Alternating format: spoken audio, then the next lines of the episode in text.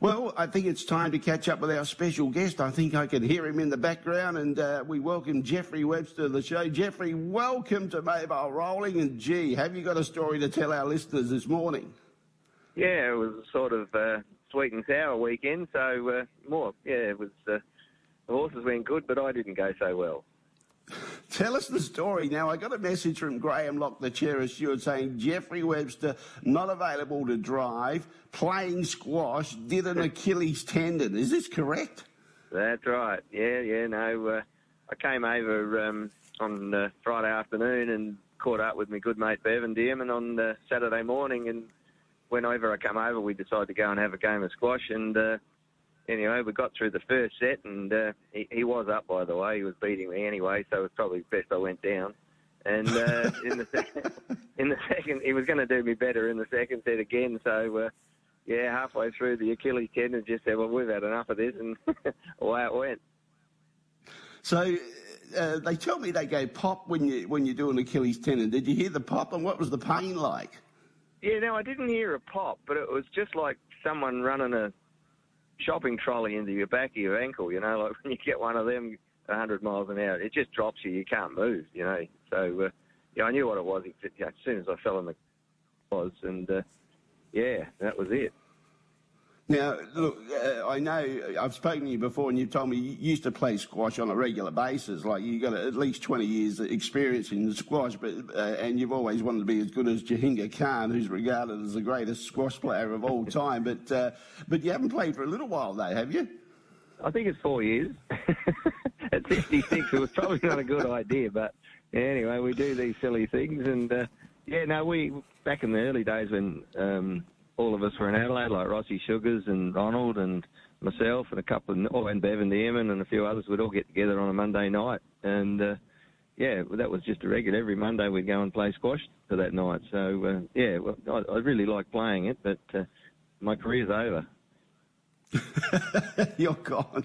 So, so you were here in Adelaide. So, and I spoke with Tony Vizanaris because he he was uh, trying to get the colours organised after you had the accident, uh, and he said you were in hospital. So, so tell us the story of the hospital situation and, and where you are now.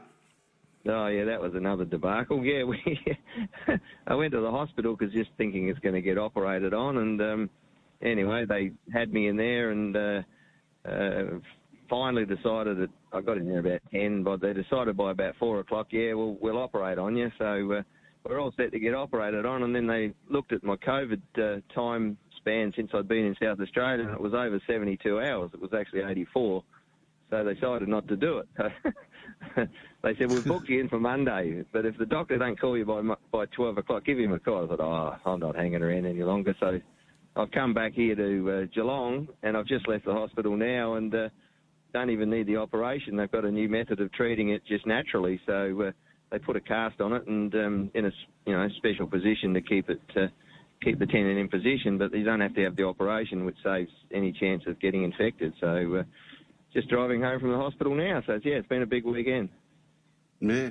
Hey, um, but it takes a little while to recover from the Achilles tendon, what I've looked at. So, yeah. what have they said to you so far before you can get back yeah, into the normal they're saying like it'll be fully operational in about three months, but they put a moon boot on you, and um, yeah, I should be up and driving in a couple of weeks. no, I'm only joking. No, it'll take yeah, it'll take a good month before I can sort of walk around on it, I think, and then yeah, at yeah. least three months to uh, cure properly. Okay, so so with Saturday night, you were still here in Adelaide, obviously, weren't you? Yeah, I went to the trots. Yep. Okay, so you got to the trots, and um, you know, were you able to move around, or were you just sitting down? How did it work? Yeah, no, no, I, I was on crutches and walked up. Well, I only stayed for the first two, and uh, yeah, then I got a bit started aching and everything, so uh, decided to go back into the casino and watch the last two wins. So that was good. it's always better well, to have a nice got the glass of wine. so, say that again. it's all, it's always better to have a glass of wine to get the pain out of the system.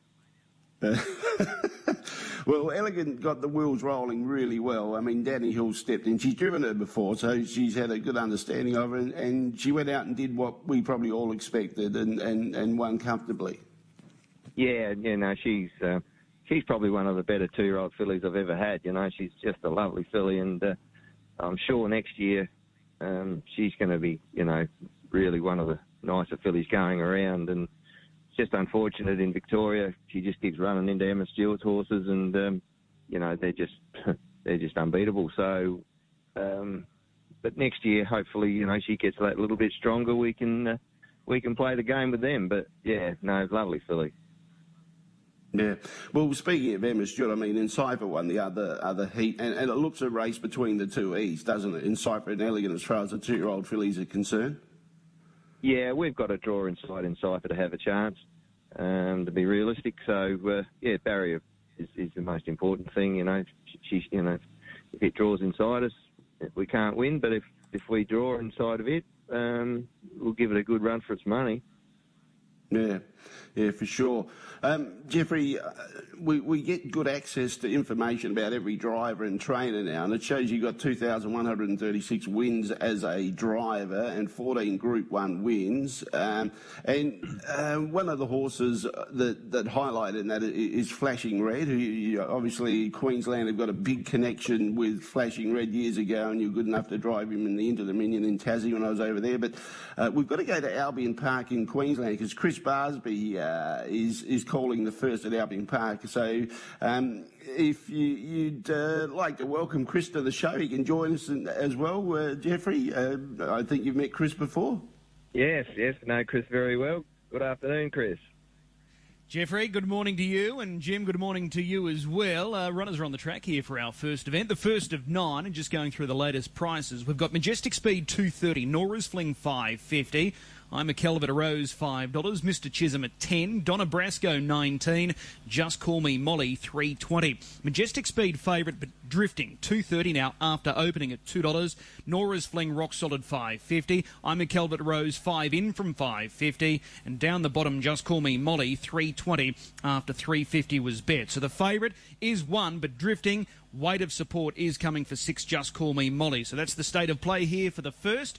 They're at the start, and we are now three and a half minutes away. You've given me a good live tip there, Jeff. Squash, it's a no go for me. yeah, me, me too, Chris. Yeah.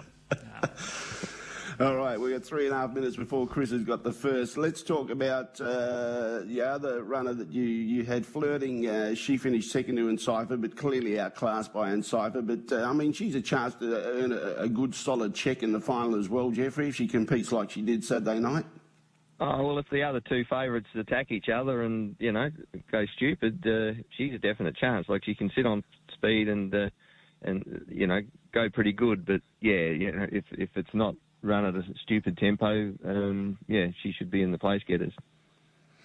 Elegant, of course, bred and raised by Buckland Park Homestead. Uh, you good, well, not really a client, a really good friend, Dave Batty and his family. Uh, they've, they've, continued to, to be with you for a long time. And, and, and Cobber, for the same team, got home in the two-year-old pacing Colts and Geldings. Uh, uh, on the corner, I was a little bit concerned that they, the leaders dropped him off, but he, he, he, surged good up the straight. I think Mark Bellinger did the right thing, steering down in the sprint lane, and, and he ended up winning quite comfortably.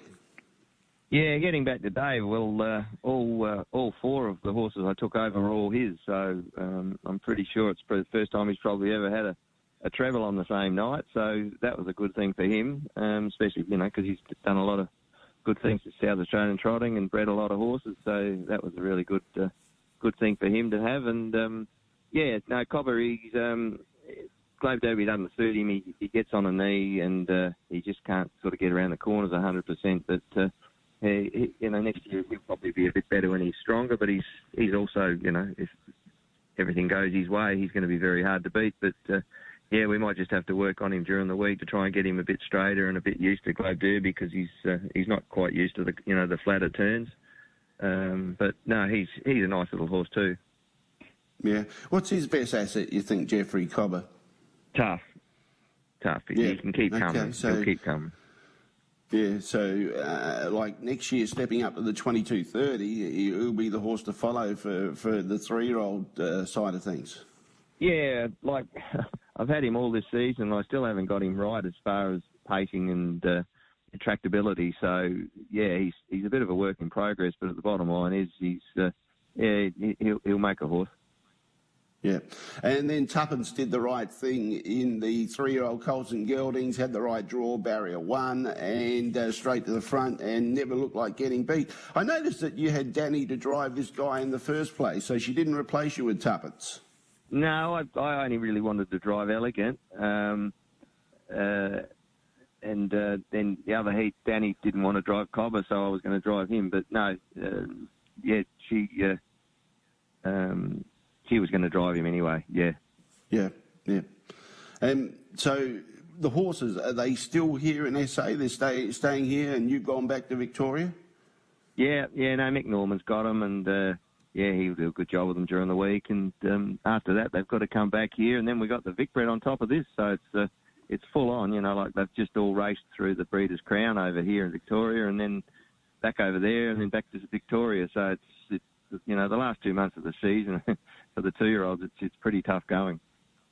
Yeah. Hey, Jeffrey, um, Chris is just about ready to call the first at Albion Park. Appreciate your time and uh, rest up and get better and, and, give us some feedback. And hopefully you can get a get another winner with the Southern Cross uh, as a trainer. Uh, you had a uh, terrific son back in 2002. I know you wanted to drive one, but you can't do that. But let's hope you get a winner or two this weekend. No, thanks very much for your time, Jim. And yeah, South Australia, we're still uh, we're still into it.